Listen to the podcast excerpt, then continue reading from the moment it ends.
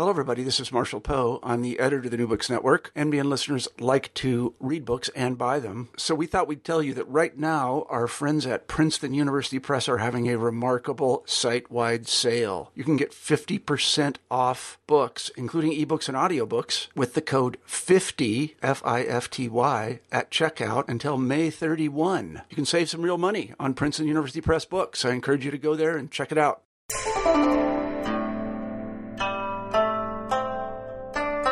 There, I'm Carla Nappi, and this is New Books in East Asian Studies. Welcome and thanks very much for joining us today.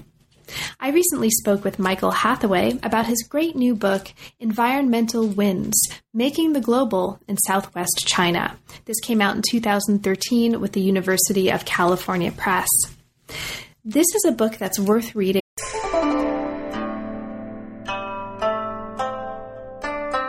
There, I'm Carla Nappi, and this is New Books in East Asian Studies. Welcome and thanks very much for joining us today. I recently spoke with Michael Hathaway about his great new book, Environmental Winds Making the Global in Southwest China. This came out in 2013 with the University of California Press. This is a book that's worth reading and is really fascinating whether you come to it with a deep interest in East Asia and in China, or whether you're more broadly interested in the environment, studies, ethnographies, and histories of not just um, the environment in different localities, but also of the very concept of environmentalism itself. Hathaway uses a case study looking at 20th and 21st century Yunnan and the emergence of an entanglement of Yunnan with transnational environmentalism in that context to do a sort of larger and broader kind of work that involves introducing a concept called environmental winds with which he proposes that we think about and can understand not just the case study he's talking about, and perhaps not just environmental history, but also transformations more broadly. And you'll hear him talk about that in a few moments. It takes not just a kind of traditional approach to looking at NGOs coming into um, different localities across the globe. Uh, that treats this as a kind of, you know, the West comes into the East and transforms it, but he really takes very seriously um, in a way that's really, really interesting and really, I think, fascinating the transformative and the formative role of Chinese scientists, of local experts, and makes this into a story that's not just about um, the West coming into the rest. It's really about the co creation of transformations in peoples and environments that have really wide reverberations And that co creation doesn't just involve humans, it also involves animals, it involves elephants and other non human agents. So it's a really interesting story. Again, it's interesting whether or not you come to it with any kind of prior knowledge um, of China and of Chinese history, but it also rewards those of us who do come in with some kind of um, background or expertise thereof and it's just great fun to read as well. So it was great to talk with Michael about it. I hope you enjoy the interview, and I hope you have a chance to go out and read the book. We're here today to talk with Michael Hathaway about his new book, Environmental Winds Making the Global in Southwest China. Welcome to New Books in East Asian Studies, Michael, and thanks very much for coming all the way out to UBC today and making time to talk with me about a book I really enjoyed and I'm really delighted to talk with you about. So thank you and welcome. Great. Thanks so much. It's great to be here and talking with you again. Yeah.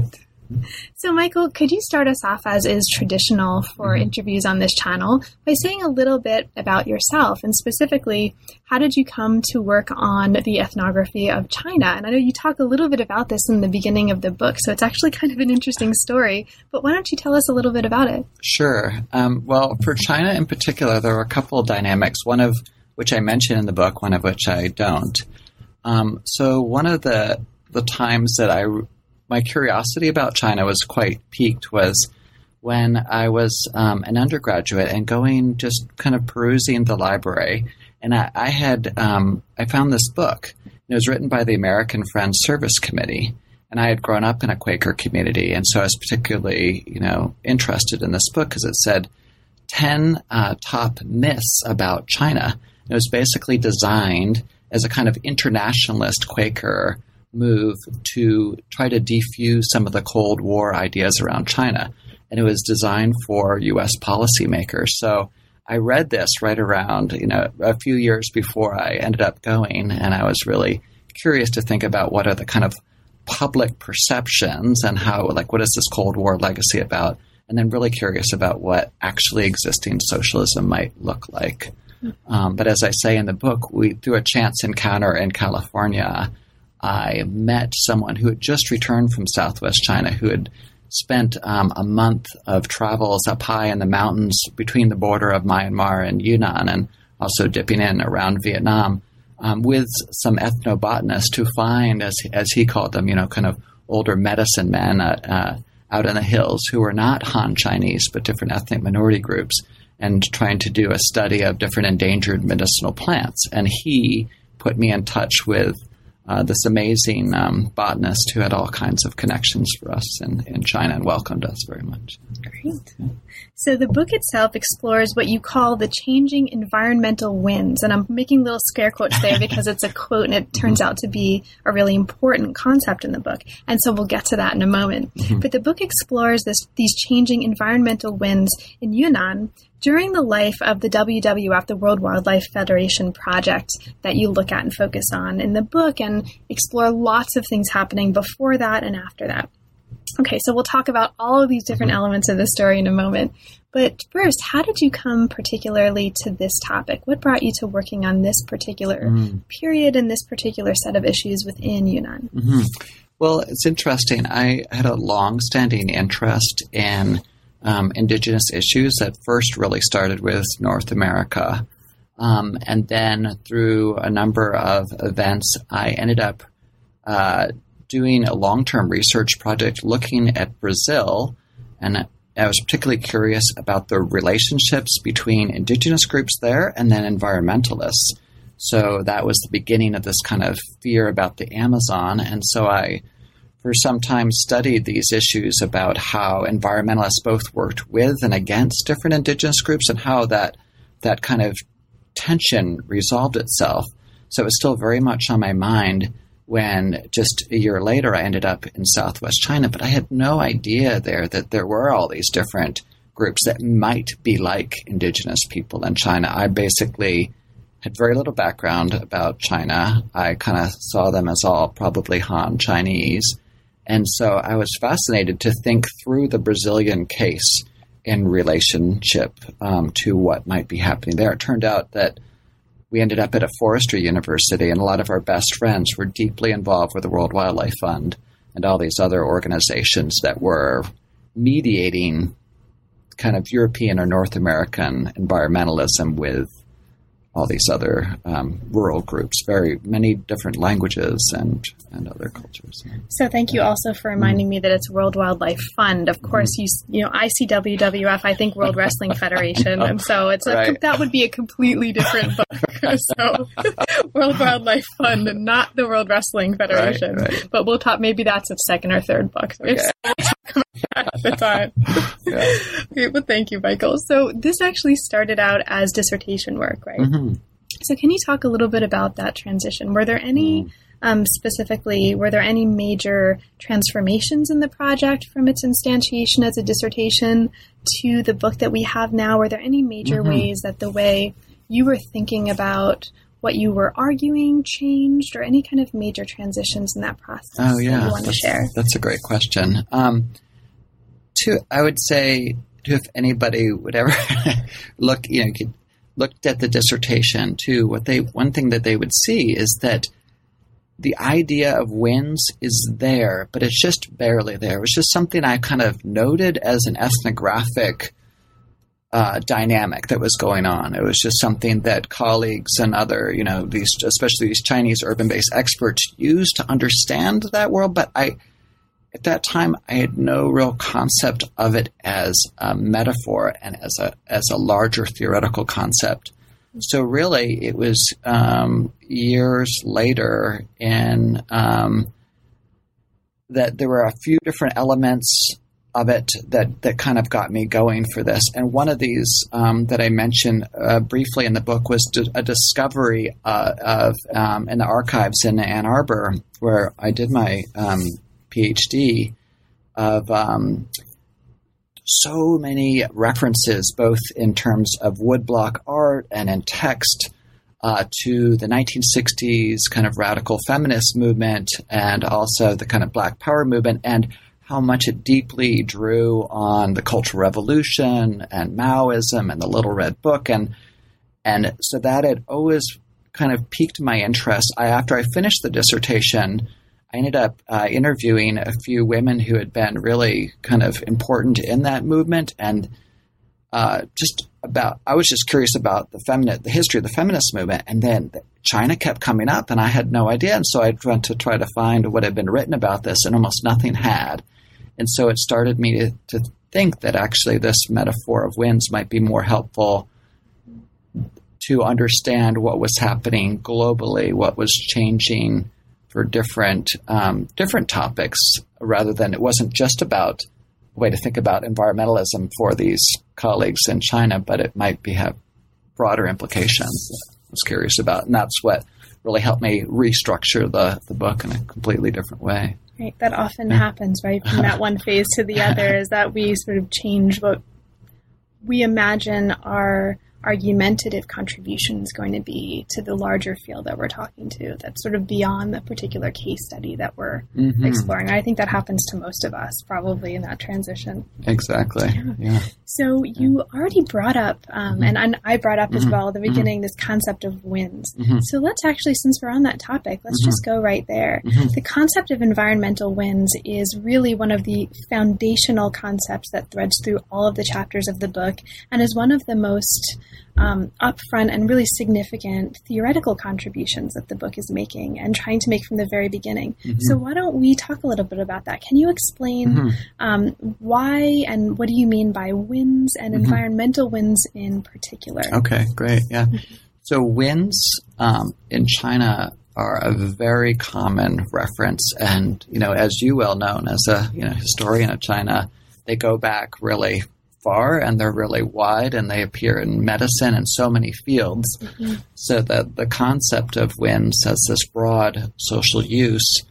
But um, what I kept hearing about uh, in terms of people understanding their themselves as historical beings or narrating the past was that life uh, changes through these winds. And one of the interesting things about it was that I first understood winds as this natural concept that is unrelated to sociality. So it's just something that happens to people and that people deal with it. So they would often talk about massive political upheaval as a series of winds or the, the Cultural Revolution or the Great Leap Forward as a powerful wind that swept through. And I then more thought of then people are just subject to winds. But the way they talked about winds was that especially people that are more you know powerful than they, but also as well themselves in this larger sense of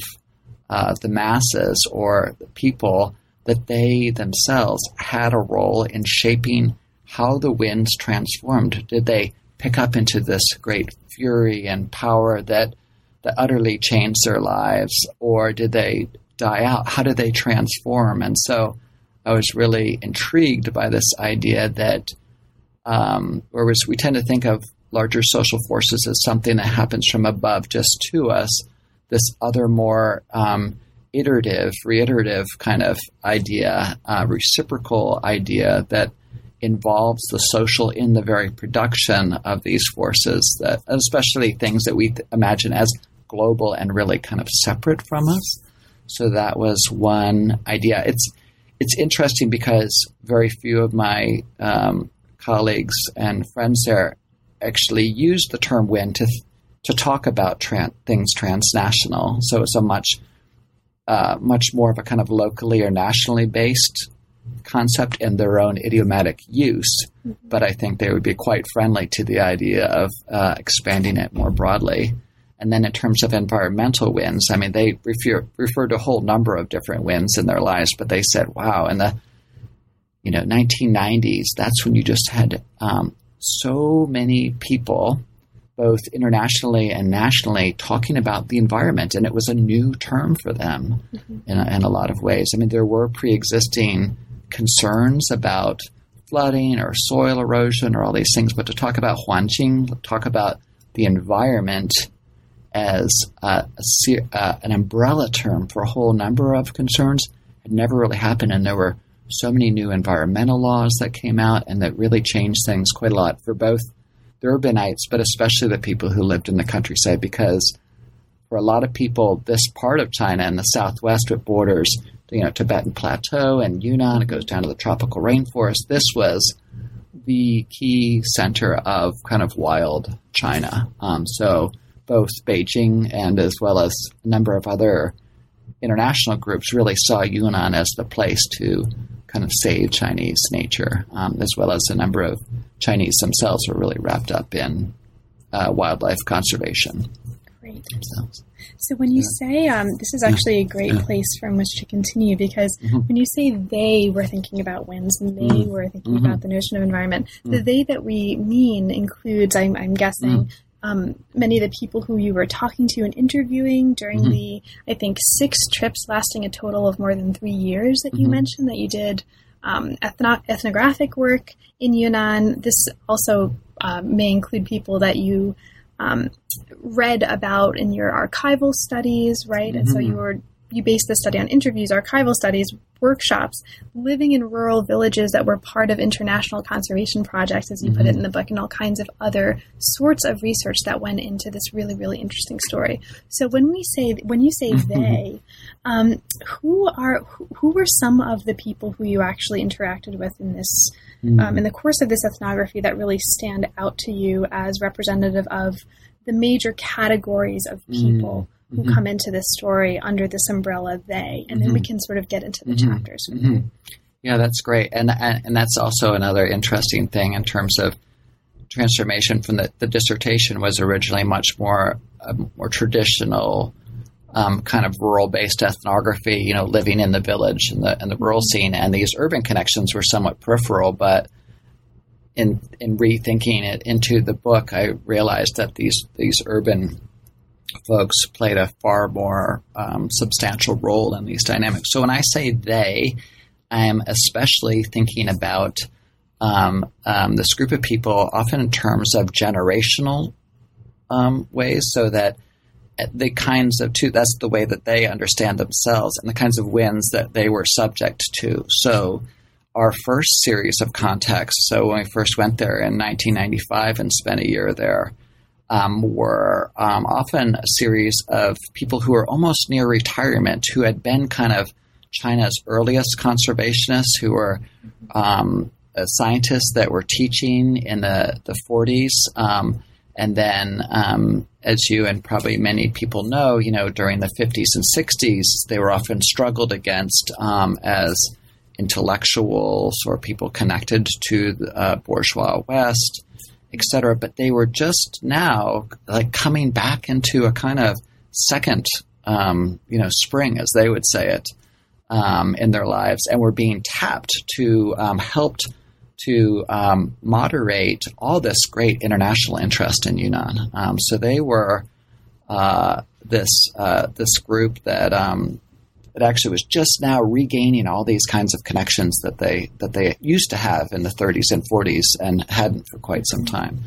Um, so a lot of them were ardent uh, conservationists um, and interested in saving primates or uh, blackneck cranes, all these species. Then it turns out their children were often in a very difficult space. Um, the children had been uh, that the so they're the if we say they're the older generation than the middle generation.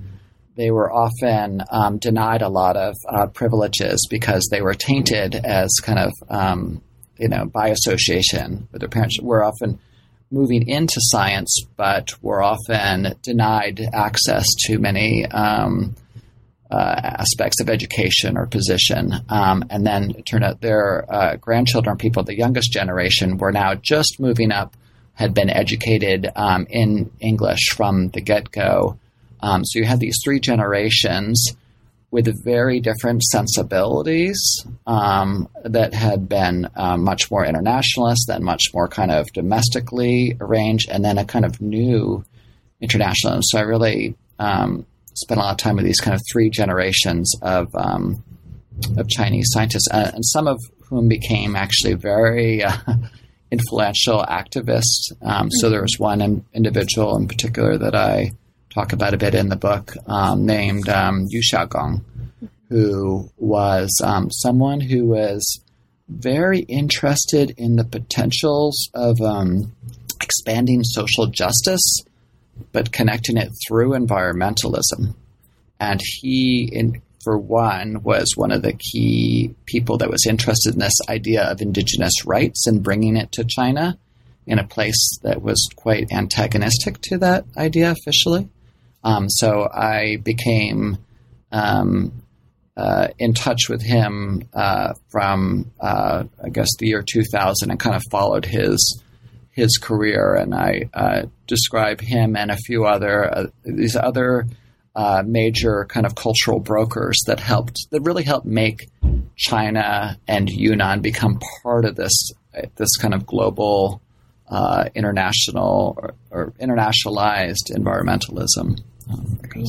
And that's great. And one of the chapters in particular, and we'll get to this um, in a little bit, actually takes us through examples of these three generations in a really mm-hmm. fascinating way, including the individual that you mentioned. Mm-hmm. So, to get there, um, these very interesting, very focused case studies are contextualized within a larger framework and a larger history that takes many of these terms that you just used in your description environmentalism, indigenous, mm-hmm. um, global, transnational and shows readers the ways in which these terms and these contexts don't just come fully formed mm-hmm. into the context of the emergence of a kind of um, globalism and environmentalism in Yunnan, but rather are produced um, mm-hmm. by not just uh, World Wildlife Fund. Mm-hmm.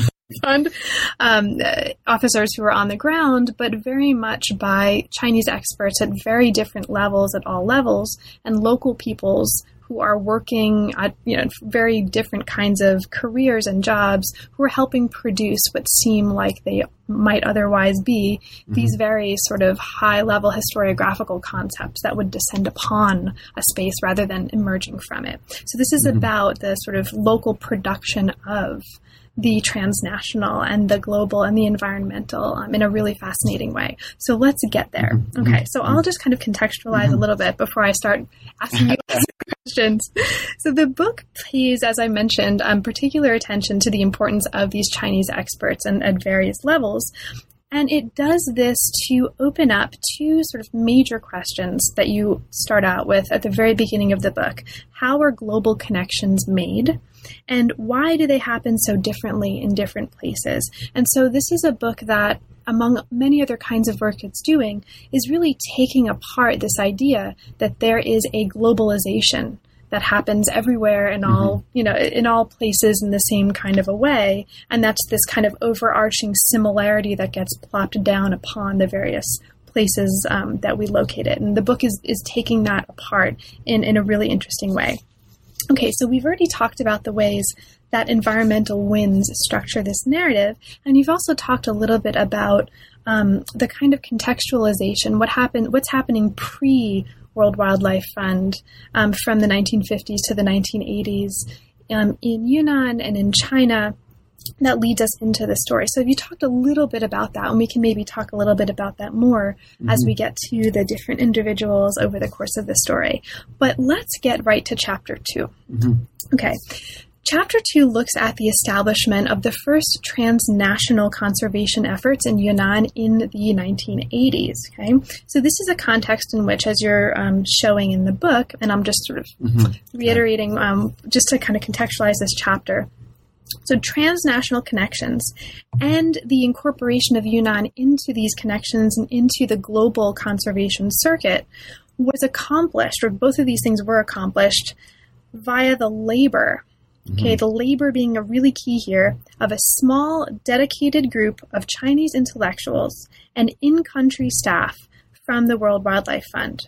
Okay, so let's get into this. Mm-hmm chapter two, um, starting from chapter two on, each chapter not only presents a kind of context, as I've just briefly sketched, mm-hmm. but also a major concept that you ask us to think about in terms of this context and think about this context as reflecting.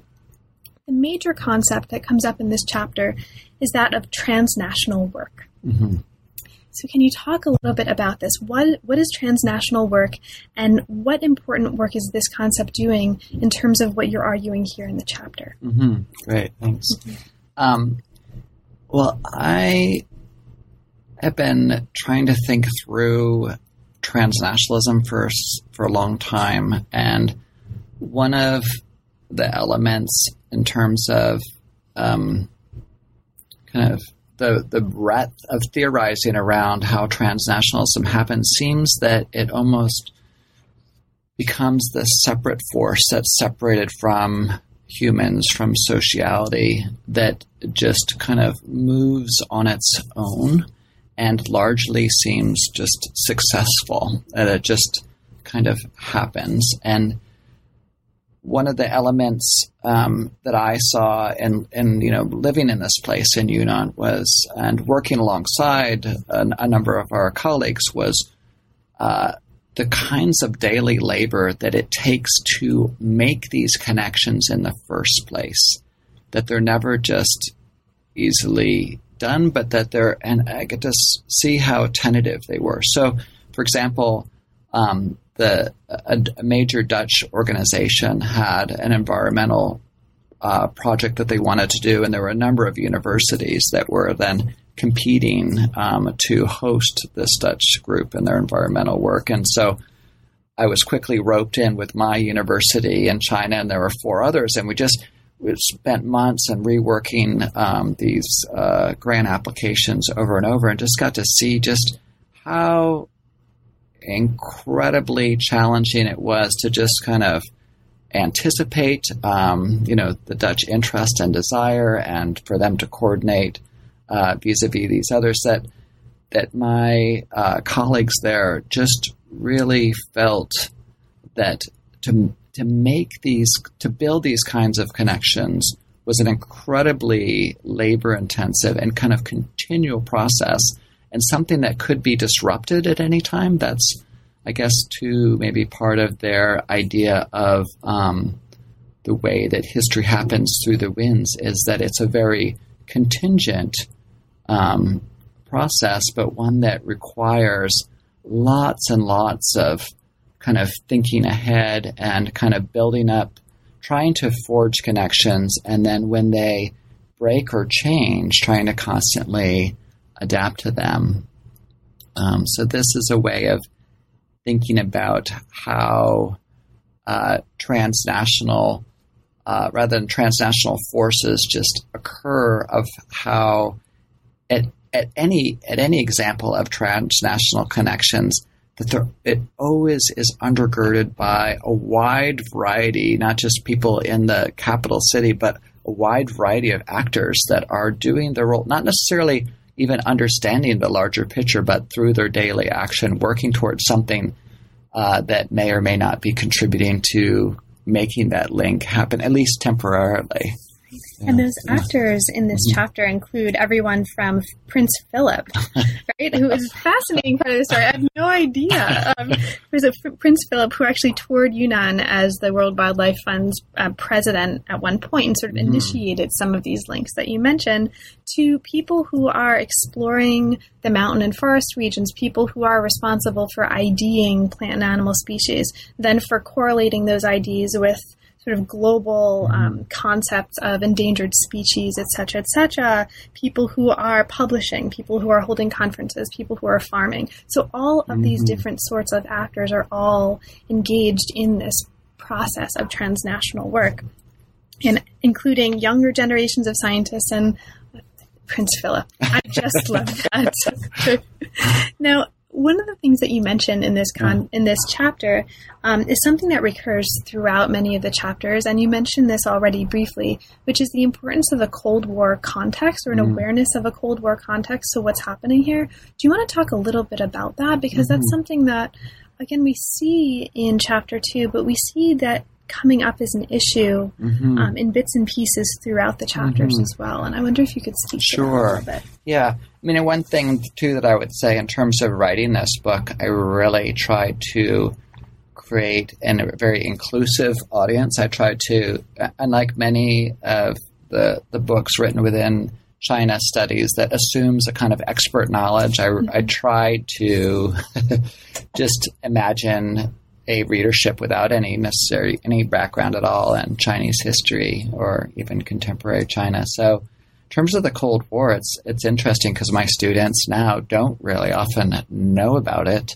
um, but it's something very much like in people of our own generation. It was very much present um, earlier on. So, with the Cold War, I would just say um, briefly that um, whereas the Cold War is often thought of as this antagonism between the United States and the Soviet Union, it turns out that in many ways China was the key third player. Um, so, throughout, for example, throughout Africa, um, it was really um, for different emerging uh, countries that were just uh, coming out of colonialism you had the Americans there, the Soviets, and the Chinese. Um, uh, and it's interesting because even my a lot of my peers who know about the Cold War don't actually think of China necessarily uh, so much or so prominently. But the Cold War in China was hugely influential, as as you know, and um, was something that uh, in this three way position between China, the Soviet Union, and the United States that uh, uh, political leaders were very much uh, jostling um, these uh, negotiations. And so in, in China, as I mentioned um, briefly, with the, the older generation of people that were born in the early 1900s, they um, during the Cold War era, so when after Mao came into power in 1949 and especially the 1950s, there was a deep kind of fear and antagonism with um, you know, the West and the U.S. in particular. Um, and so any kinds of associations with that were deeply compromised and antagonized. And during uh, later movements, anybody caught with those kind of books, those books would be burned, um, destroyed. That the people that had them could be punished. And so a number of my colleagues there had gone through that or had hidden these amazing um, books, sometimes even from the 1800s, uh, bi- biological books under under boards um, at great risk in their own home um, due to their incredible love of biology and these species. Um, but that the the Cold War really kind of pushed broadly across this area and into the you know still into the 1980s and beyond. So even when we arrived in 1995, there were huge areas of Yunnan um, in which um, foreigners were not allowed to go. Um, when I first went down to uh, Xishuangbanna, there were still um, signs up at all the bridges saying you're not allowed to take photographs, worried that there could be military secrets. There was a when I go to some rural villages, um, some people were asking what was uh, basically was the Cold War still on? Was uh, the U.S. and China in a kind of state of mutual antagonism, or had that kind of in, in their parlance had that thawed, had that kind of the the spring wind come of of resolution? So. Whereas it was really deeply experienced and felt in the older and middle generation, even you know other people, you still you still very much felt the kind of history of the present um, there as much as things had uh, changed. Um, that was still something um, kind of deeply felt. And even in terms of the landscape itself, um, there were a number of, for example, uh, cities that were built that were designed to um, uh, escape uh, possible nuclear attacks from the Soviet Union or the U.S. It was just kind of hard to know who might um, be the enemy. So it was just there at this time of real um, opening up in, in a number of ways. But the Cold War was oh was always there. Yeah. And actually, yeah. that yeah. Um, as we move into the next chapter, mm-hmm. which um, looks at Shi, uh, Xishuangbanna and also mm-hmm. looks at um, the context after we see in the previous chapter the WWF has established mm-hmm. um, or has sort of set up early links with Yunnan and, and sort of a broader, what we might call a global discourse of environmentalism. Now um, we move in chapter three to look from this sort of larger context of the village itself and look at, okay, what um, practically on the ground is happening as um, people working for and with the WWF are actually starting to work in and with Yunnan, and, and what are the phenomena there? One of the figures that you focus on in here, um, Jack Bentley, mm-hmm. one of the things you mentioned mm-hmm. here is that he his identity in terms of the Cold War is becomes an issue because he was a Korean War vet, and this mm-hmm. is something that actually starts being relevant when people are interacting with him. But we'll get to him. Mm-hmm. Okay, mm-hmm. so chapter 3 mm-hmm. um, chapter three looks at the ways that a lot of the kinds of actors who are involved in the transnational work that we looked at in the previous chapter, including NGOs, government ministries, Chinese scientists, and local vi- vi- uh, villagers engaged with what you put as the opportunities and the difficulties posed by environmental projects. And you focus in on, um, at the beginning of this chapter, Xiaolong Village. Mm-hmm. As one of the WWF's model villages. So you use this case study to open up um, one of the additional major concepts that um, these chapters introduce, and here that is the art of engagement. Mm-hmm. Okay, so can you talk a little bit about this model village? Okay, so what mm-hmm. is a model village? Mm-hmm. How does Xiaolong function in that way? Mm-hmm. And how does this case study help us understand the concept of the art of engagement as you're presenting it in this chapter? Okay, great. Yeah. So yeah, I um, came to Xiaolong as one of the kind of key places through which my original project was oriented, which was to kind of study the effects of, of World Wildlife Fund. And I, um, you know, done a lot of reading in the social sciences to prepare myself um, for this time in this village. And I um, expected that people in this village are about 40 families. This is in the tropical uh, rainforest down near the Mekong River. Um, people have just kind of converted from um, homes made of split bamboo walls and thresh grass uh, uh, roofs to making uh, their homes out of carved wood beams and sometimes tile tile roofs.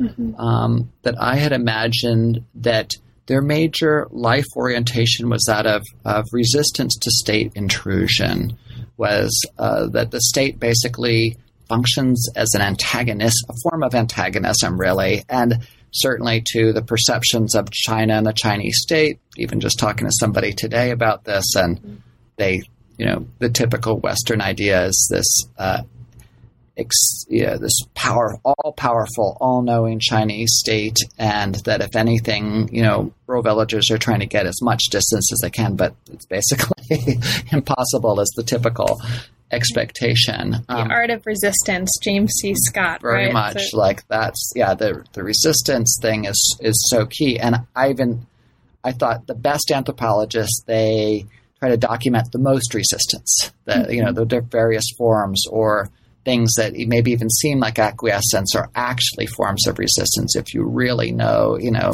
who who these people are and get um, close to them. But I was so quickly disabused of this concept there um, um, very early on.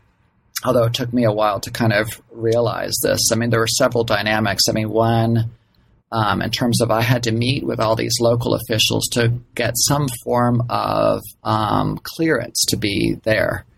Uh, I needed to get permissions from different police and political leaders as a foreigner to um, to live there, and I was very nervous about having any forms of association, thinking that that would somehow contaminate me as a as somehow colluded with with state power. But um, as the people that I lived with in their house quickly told me that the only way that they would at all feel comfortable with me being there is that uh, I had to have connection to state power as well as uh, state powers owned, you know, approval and support of me. And as well, you know, a number of them were also unpaid, but also members of the Communist Party themselves, some of our best friends there, which didn't necessarily mean any particular orientation um, towards life, but they were much more worried about being kind of forgotten as a group of people and, uh, you know, down a dirt, muddy dirt road over some hills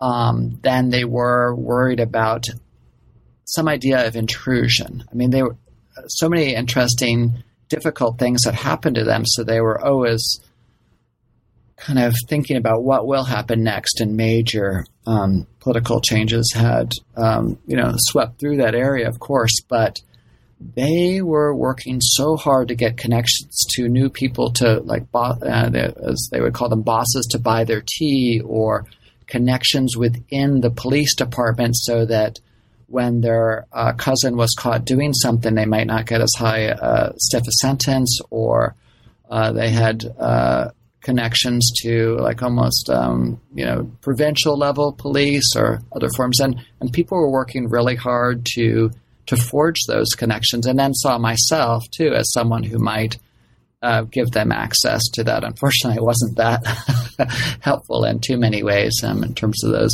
larger connections, although I'm sure that my presence has been used in ways that I have no idea. But, um, but I ended up then kind of rethinking this idea of resistance um, uh, to what I end up calling the art of, of, of engagement about how that resistance is still, I think, very much part part of it. It's not that that mm-hmm. these people here are not resisting at all, but it's often assumed by a number of of um, especially anthropologists that that is this kind of um, almost uh, instinctual reaction to um, forms of power, and then it's that uh, especially rural people crave some form of autonomy and separation mm-hmm. from the state. And I've learned a lot from um, James Scott's work, but I think that um, what I found there, and what I think is actually quite common in many places, is that there are very, very culturally and historically situated um, forms of kinds of selective engagement that people are doing. Um, and that gave me a different way to then understand what their varied life projects were about. Um, but it ended up being quite different than than what I presumed. Yeah. And this is actually a, another great ex, um, example of the ways that the book is really working against an assumption that the kinds of encounter we see in the history of global environmentalism in particular places is one of action reaction, mm-hmm, right? It's mm-hmm. it's another example of you're showing us the ways that um, co-production and of these concepts and modes of being really emerges out of a context that involves lots of different kinds of actors. And as we um, will get to before the end of our conversation,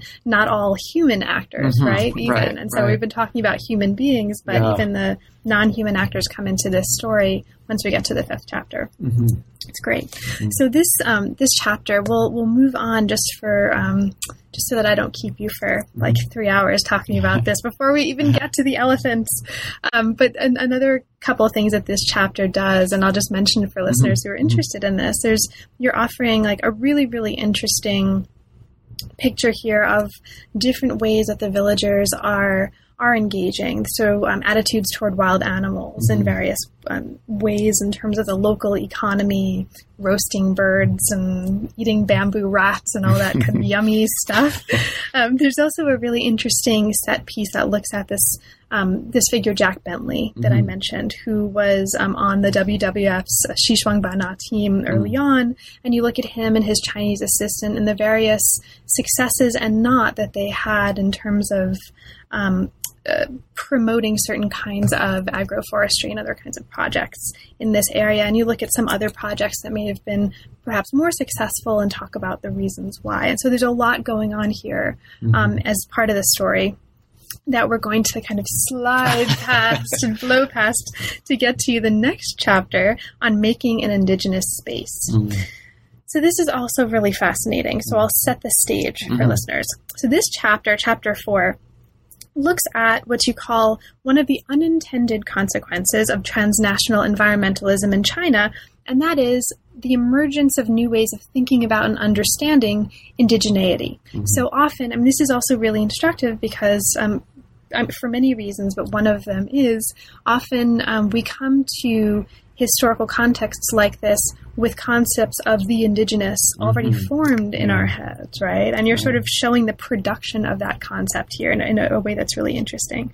So, the context here by the 1990s, global environmental efforts, as you show, were shaped by the in- indigenous rights movement Chinese public intellectuals are reworking these concepts of indig- indigeneity and helping form new concepts of indigeneity to make it, as you show here, a force for social critique and for social transformation. And you look specifically at three um, Chinese experts, three Yunnanese um, scientists in particular, who are motive forces in this um, history of production.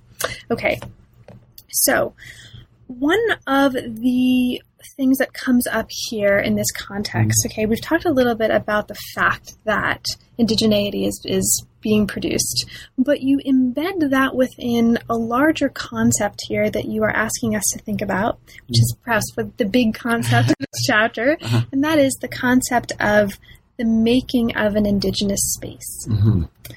So, could you talk a little bit about what that means for you in the context of this chapter? Mm-hmm. And um, if you want, you can bring in any of the the ex the three experts, okay. um, Pei Shengji, Xu Jianchu, or Yu Xiaogang, um, mm-hmm. that you introduced so mm-hmm. usefully for us here. Okay, thanks. Mm-hmm. Yeah, I mean that's uh, it's it was really interesting too, as I mentioned earlier about how I was very much involved and interested in the indigenous movement throughout the Americas, so North and South America.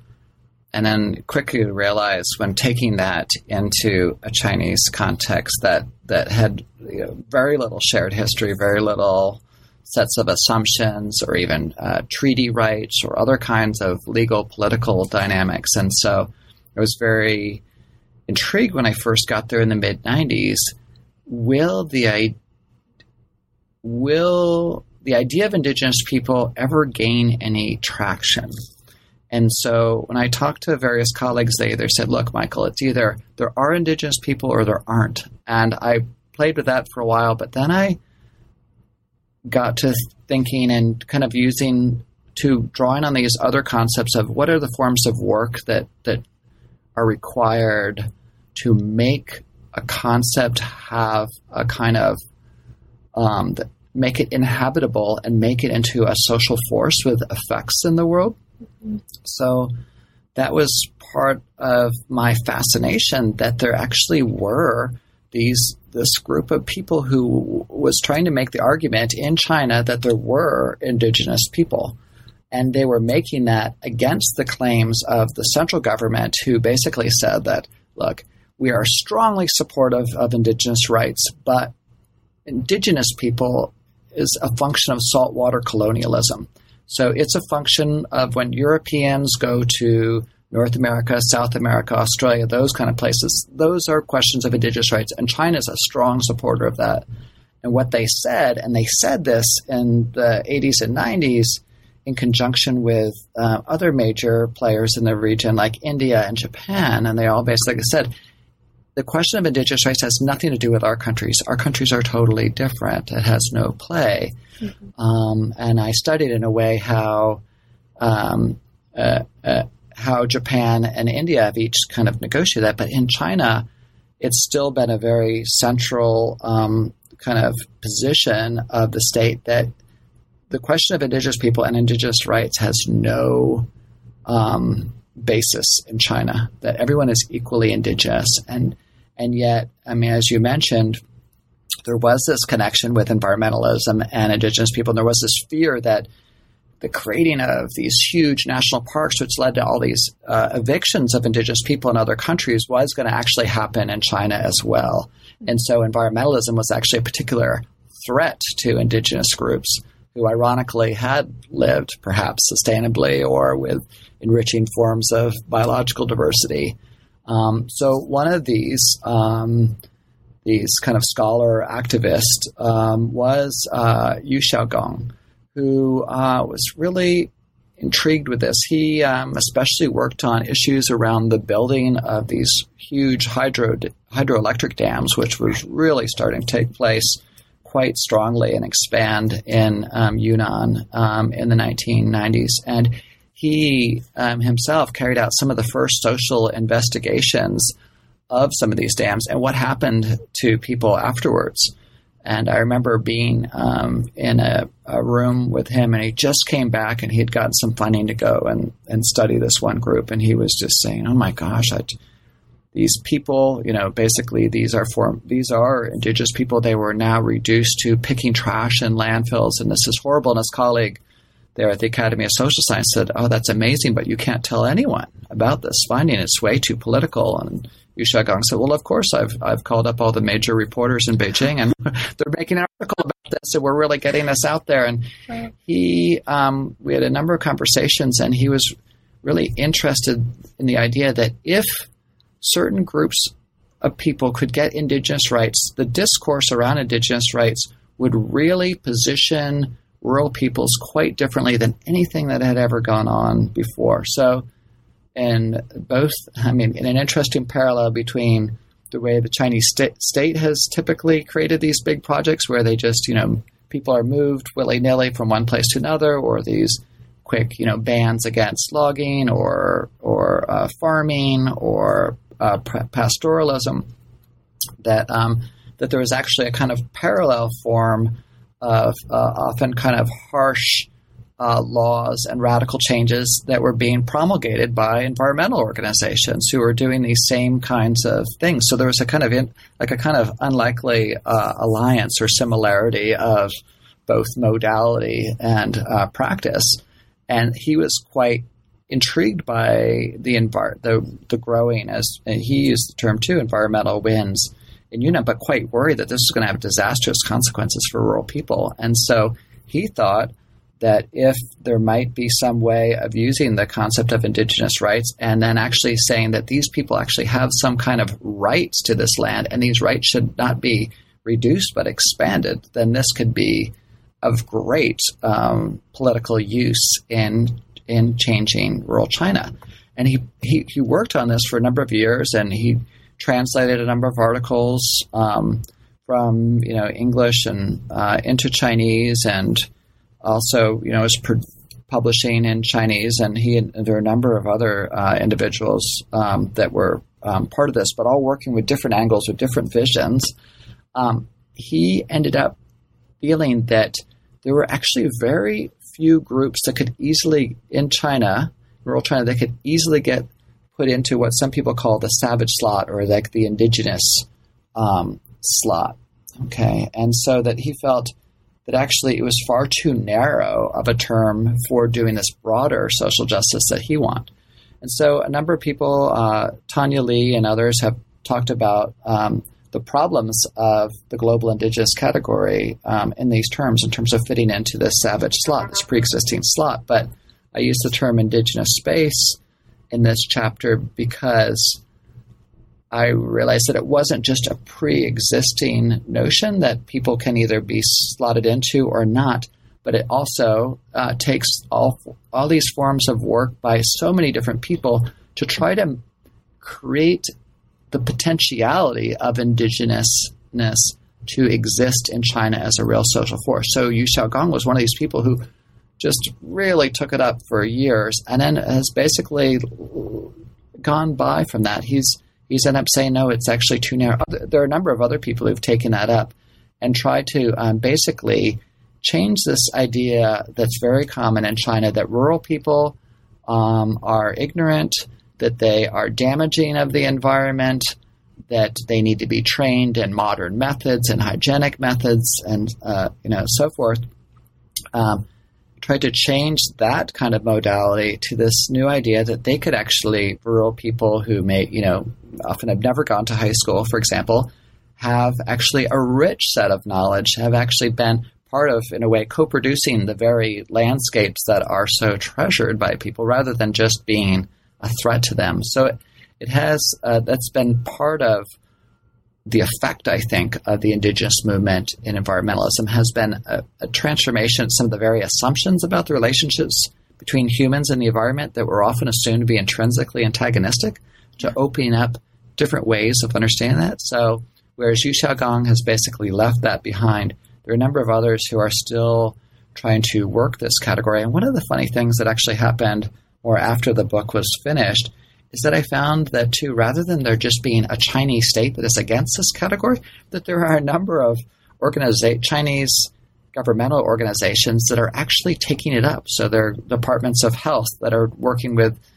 UN and other groups on indigenous health. There are groups in the Ministry of Forestry that are working on indigenous knowledge production. That there's there's actually a whole number of groups within the Chinese government that are themselves kind of fostering this um, indigenous space. And what you find particularly ironic too in rural China is that the category hasn't really circulated. So people, it's very rare that anyone living in the countryside would imagine themselves as indigenous. And all of the basic terms that China has to describe someone who is potentially indigenous are almost always hugely derogatory and would be never the kind of terms of, of appellation that they would use themselves. So I'm I've been actually kind of thinking through this question of how does how can um, the Chinese terms or the concepts be queered in the way that like the kind of queer movement has you know transformed these terms of stigma into a term of self-designation and a form of kind of political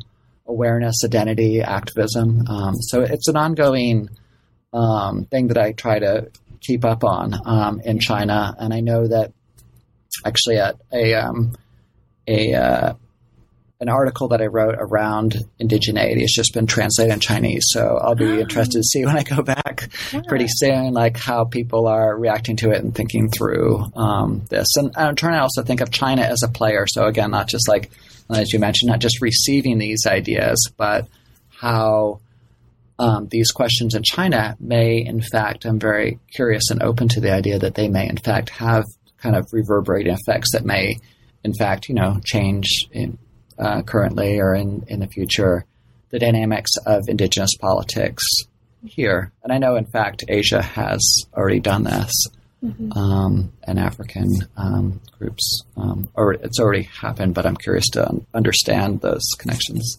Great, thank you. Yeah, yeah that's mm-hmm. fascinating stuff. And I'll I'll mention too, um, especially for listeners who haven't had a chance yet to read the book, and I hope mm-hmm. they, I hope you all do, listeners out there, um, because it's great, great stuff. But um, just to mention, the chapter that we're talking about also contextualizes you within a larger history, that the mm. sort of generational history mm. that he is that he emerges from in much the same way that you were describing at the very beginning of our conversation, right? I mean, this sort of mm-hmm. he he being able to do the work that he's doing mm-hmm. relies on the labor mm-hmm. of the generations who have come before him, who are, as you um, and you give us a couple of examples here, who are really um, rethinking some of these concepts that he's then you know, sort of emerging from in really interesting mm-hmm. ways. So, mm-hmm. slash and burn, uh, the concept mm-hmm. of sacred land. I mean, all mm-hmm. this is part of this larger history, um, and it's really, really interesting. So, I mm-hmm. just wanted to mention that for listeners. Um, but the elephants. Mm-hmm. We have to get to the. End. We are finally at the elephants. Yeah.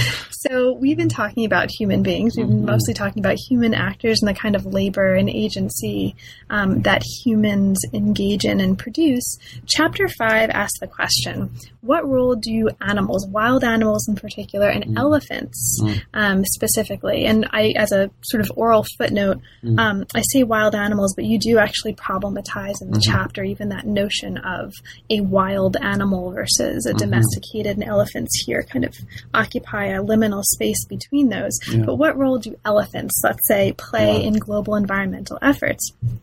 So, this chapter is going to show how different kinds of people actually enlist the support of animals, of elephants in particular, to build networks and to connect China with global conservation organizations. Okay. So elephants. So let's let's get to the big question here yeah. that you even begin the chapter with: elephant agency. Mm-hmm. Right. So, in what way in this chapter um, are elephants agents for you? How are you using that concept, and how does that um, understanding of the agency of the elephants relate to the larger mm-hmm. argument that you're mm-hmm. making in this part of the mm-hmm. book in this chapter? Great, thanks. Yeah, and I, I mean, one thing I might say too is that this kind of really involved thinking through the elephants is a pretty recent um, um, issue for me, one that I'm very, you know, actively and very, you know, excitedly um, engaging in. But I think actually very little of the elephant stories were um, present in earlier iterations of, mm. of the book. Um, and I, I've been kind of haunted by this question of agency, and I had a, a, you know discussion early on in the in the drafts of this chapter with a colleague who was saying that um, for her, agency meant um, action towards um, a conscious intent, you know, a kind of conscious goal, and usually it meant some kind of successful right. action towards that. And and I and I was playing with that, and my reaction uh, uh, over time was that that's a, that's a fine definition of agency, but that is somewhat more constrained than what I want to w- work with. And also, many people are quite allergic or at least nervous around the idea of anything other than humans having right. forms of agency. Um, so there are a number of, of other works that I went to to help think through the elephant question, and Jane Bennett's work right. on you know on mm-hmm. different forms of materialism and other. I mean, she's a very interesting thinker around um, agency and also just this idea of more dispersed agency. So someone else who else I draw on in this chapter is Jeremy Prestholdt's mm-hmm. book, um, which is lovely about the ways in which desire and agency throughout um, different uh, places in Africa was influencing the ways that social lives and uh, material objects were produced in Europe. Um, so, uh, yeah, you mentioned earlier this idea of co production is something I'm very interested in. And then in this chapter, I'm trying to expand it beyond the elephants because it really got me thinking the, the kind of question of um, what if, like, if the elephants had been wiped out from this area, and uh, what would have emerged, and it would be a quite a different um, way of uh, people of farmers experiencing life without elephants, of environmentalists trying to rally interest in this place, of government officials trying to negotiate these often really um, conflictual dynamics between farmers and elephants. And when I did some research in the Chinese archives about this, I was fascinated to, to learn that the 1950s, the government sent down this team of biologists, and I knew one of the biologists that went down. And at that point, they far away from from this area in the tropical rainforest, they had no idea if there were any left. They thought they presumed that they were extinct, mm-hmm. um, that they had all been hunted out. But um, the elephants themselves, through their forms of agency, and I, in thinking about agency, think about agency in terms of um, drawing on Saba uh, Mahmood's work, um, Politics of Piety, I think about desire and how desire is part of uh, these forms of, of motivation. Mm-hmm. And so I make no presumptions about what elephants are trying to do as a goal, but I try to look at their actions and how their desires um, push them forward to, you know, seek out uh, farmers' fields of rice. And so when the rice is um, getting ripe, the elephants just in large groups come out of the forest and come down and just feast on on the rice fields. And uh, you know, for actually millennia, farmers in that area have been negotiating the elephants, and it was for a long time. I heard that you know torches and banging metal together worked for a while, and then um, that kind of gave way. And then when I was still there in the 1990s, um, and then 2000s, a number of people had gotten um, flintlock uh, muskets. A number of them would fashion home fashion them out of um, different materials, and they would end up um, sometimes shooting at elephants that would be raiding their fields over and over. Um, but then, in part due to the um, environmental winds that kind of came through, and I was there when there was huge gun uh, confiscation uh, move that just devastated a number of these people who were quite fearful about what their lives would be like without um, guns, then it meant that now unarmed, uh, people had to face elephants in really different ways. And there was a lot of talk that the elephants' behavior themselves was changing in relationship to that. And when I talked to um, to friends here, it was really interesting because they said, well, wild animals are basically instinctual things. They don't have any history to them. They don't, they just do what their instincts say. And in thinking through the, the, the, the villagers that I live with and even, you know, and scientists and others, I began to think of elephants as, you know, and not just a particular animal, but maybe as a way to think through non human agency writ large, who are actually quite historically situated actors in a way, in a broad in a, in a broad way, and having quite a lot of of of effect and changing their behavior quite quite quickly.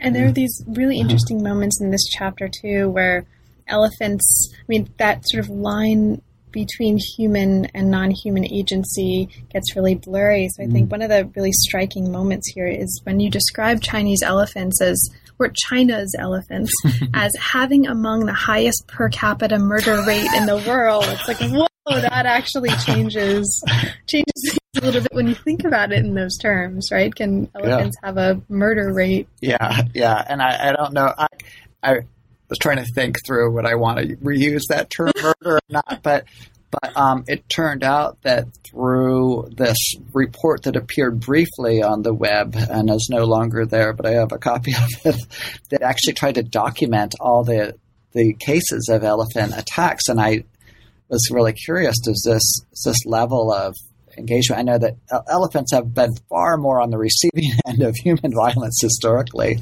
um, but if it if that level was possible anywhere in the world, and I uh, most the best statistics were from India, and I you know was in conversation with a number of these um, elephant researchers in India read and read their materials, and it turned out that in this small area that the, the the rates of violence were incredibly large. And one of the things that was so fascinating talking to forest guards in China is that well, I I would assume that it's probably some bull elephants that are responsible for you know a large percentage of these uh, lethal encounters. Would you ever consider um, you know eliminating one of these bull elephants? Of course, that is unthinkable. Whereas in almost all these other countries, um, that is very much for centuries at least been part of the state.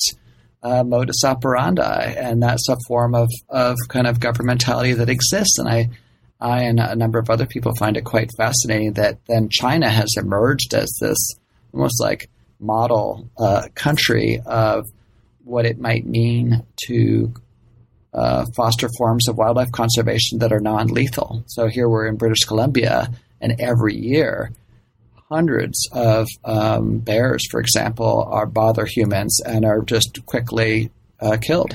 Um, but in China, this place, just on the smallest tip of the, the northernmost edge of the Asian elephant in Southeast Asia, that they are are treated by the state with just incredible um, kind of benevolence or some other mm-hmm. forms of protection, and they themselves are the major motivating force for these massive national uh, parks that are being created, sometimes even across borders. So uh, it's been interesting for me to see how politicians in two different countries are actually putting huge amounts of, of political labor into trying to make these spaces um, uh, better for the survival and the proliferation of elephants, even across borders. So, Michael, if you can believe it, we've been talking for an hour. I can't believe it because this has been this has gone so quickly. There's so much more that we could talk about, right? I mean, for in every single chapter. Is there anything in particular, though, that we mm. haven't had a chance to talk about that you'd like to mention about the book, um, and perhaps especially for listeners who haven't mm. yet had a chance to read it? Mm-hmm. Hmm. Not quite sure. Um, you said something earlier too about the ways that um, you know the work of these individuals are built upon the previous generations, and I think too I've been really influenced by some of the science studies literature about to um, you know Steven Shapin and mm-hmm. a number of others, or the Hacking's work on the production of of facts and statistics and one of the things that I started uh, thinking through is all the kinds of forms of invisible or hidden labor that go into, at least whether it's the concepts of the indigenous or or other um, dynamics. And I'll give an example that we often just don't understand. And um, one thing that I saw when I first got there was that uh, all these claims that Yunnan was this place of incredible biological diversity has thousands of plants, thousands, you know, hundreds of different animal, um, bird species, mammal species, etc. And um, what I um, found is through especially talking with this older generation is that they told me stories of how much, you know, sometimes it took them years of labor of going out to the mountains and knowing these, knowing what was already known to science, like incredible amounts of reading and knowledge to actually be able to see the bird that had never been recorded there before. So all this kind of forms of social labor and all the kinds of organizations that it took to to to say that okay, for example, Yunnan doesn't just have 541 species of birds; they have 542. you know, and it really um, intrigued me. Um, and I guess in uh, like a number of different arenas, all the kinds of uh, social labor that goes mm-hmm. into you know creating these things that then just become a, statistic that just seems self evident. Um, um, so I think that is something that kind of carries through and, and trying to understand what was what was going on and what is um, ongoing there. Yeah.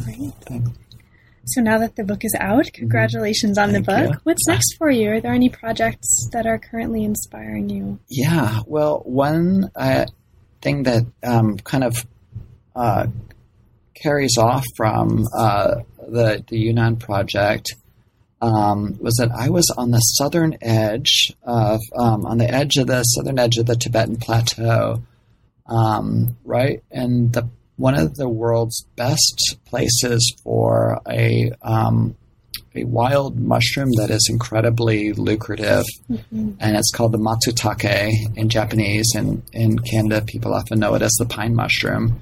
And so I became um, involved with a research collective, and uh, there aren't too many of these in anthropology. We tend to, you know, go off by ourselves, like you know, many historians as well and uh, it's been an incredible time. Um, so this research project on the on the matsutake mushroom and trying to understand it as a global commodity chain, but not just in terms of how its literal value is produced from you know finding it in the mountains all the way to its um, consumption almost always in Japan, but also trying to understand what are the social worlds that this mushroom is facilitating or helping to produce in the many different places. So we have people that are working within Japan itself, um, within the Pacific Northwest, especially Oregon, and then I'm leading the the research in China, and so we're trying to understand, you know, in these places where people really get swept up in this, I mean, and make you know huge amounts of money um, in in picking this wild mushroom.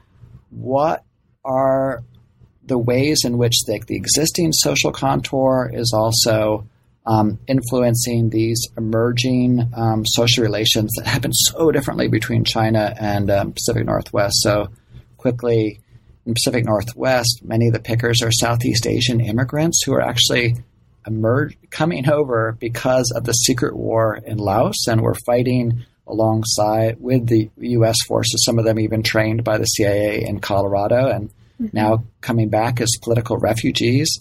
And um, they are quite passionate mushroom pickers, and they are often picking side by side with white Vietnam vets up high in the woods in Oregon. And so Anna Tsing has been leading that part of the research, and my work in uh, Yunnan um, has found that many of the pickers are ethnic Tibetans who um, very quickly are becoming wealthy and building these huge, what they call matsutake mansions. And there's been this interesting Tibetan revival of architecture, of painting, of, of all these forms that is facilitated by this mushroom. And it's changing their relationship with the, uh, the surrounding um, Han Chinese, who often kind of mm, dismissed uh, the Tibetans as being of, you know, low kind of cultural background, of being um, kind of fixed into poverty, et cetera, et cetera. And so looking at, at how these uh, dynamics are changing quite quickly. Um, also looking at some of the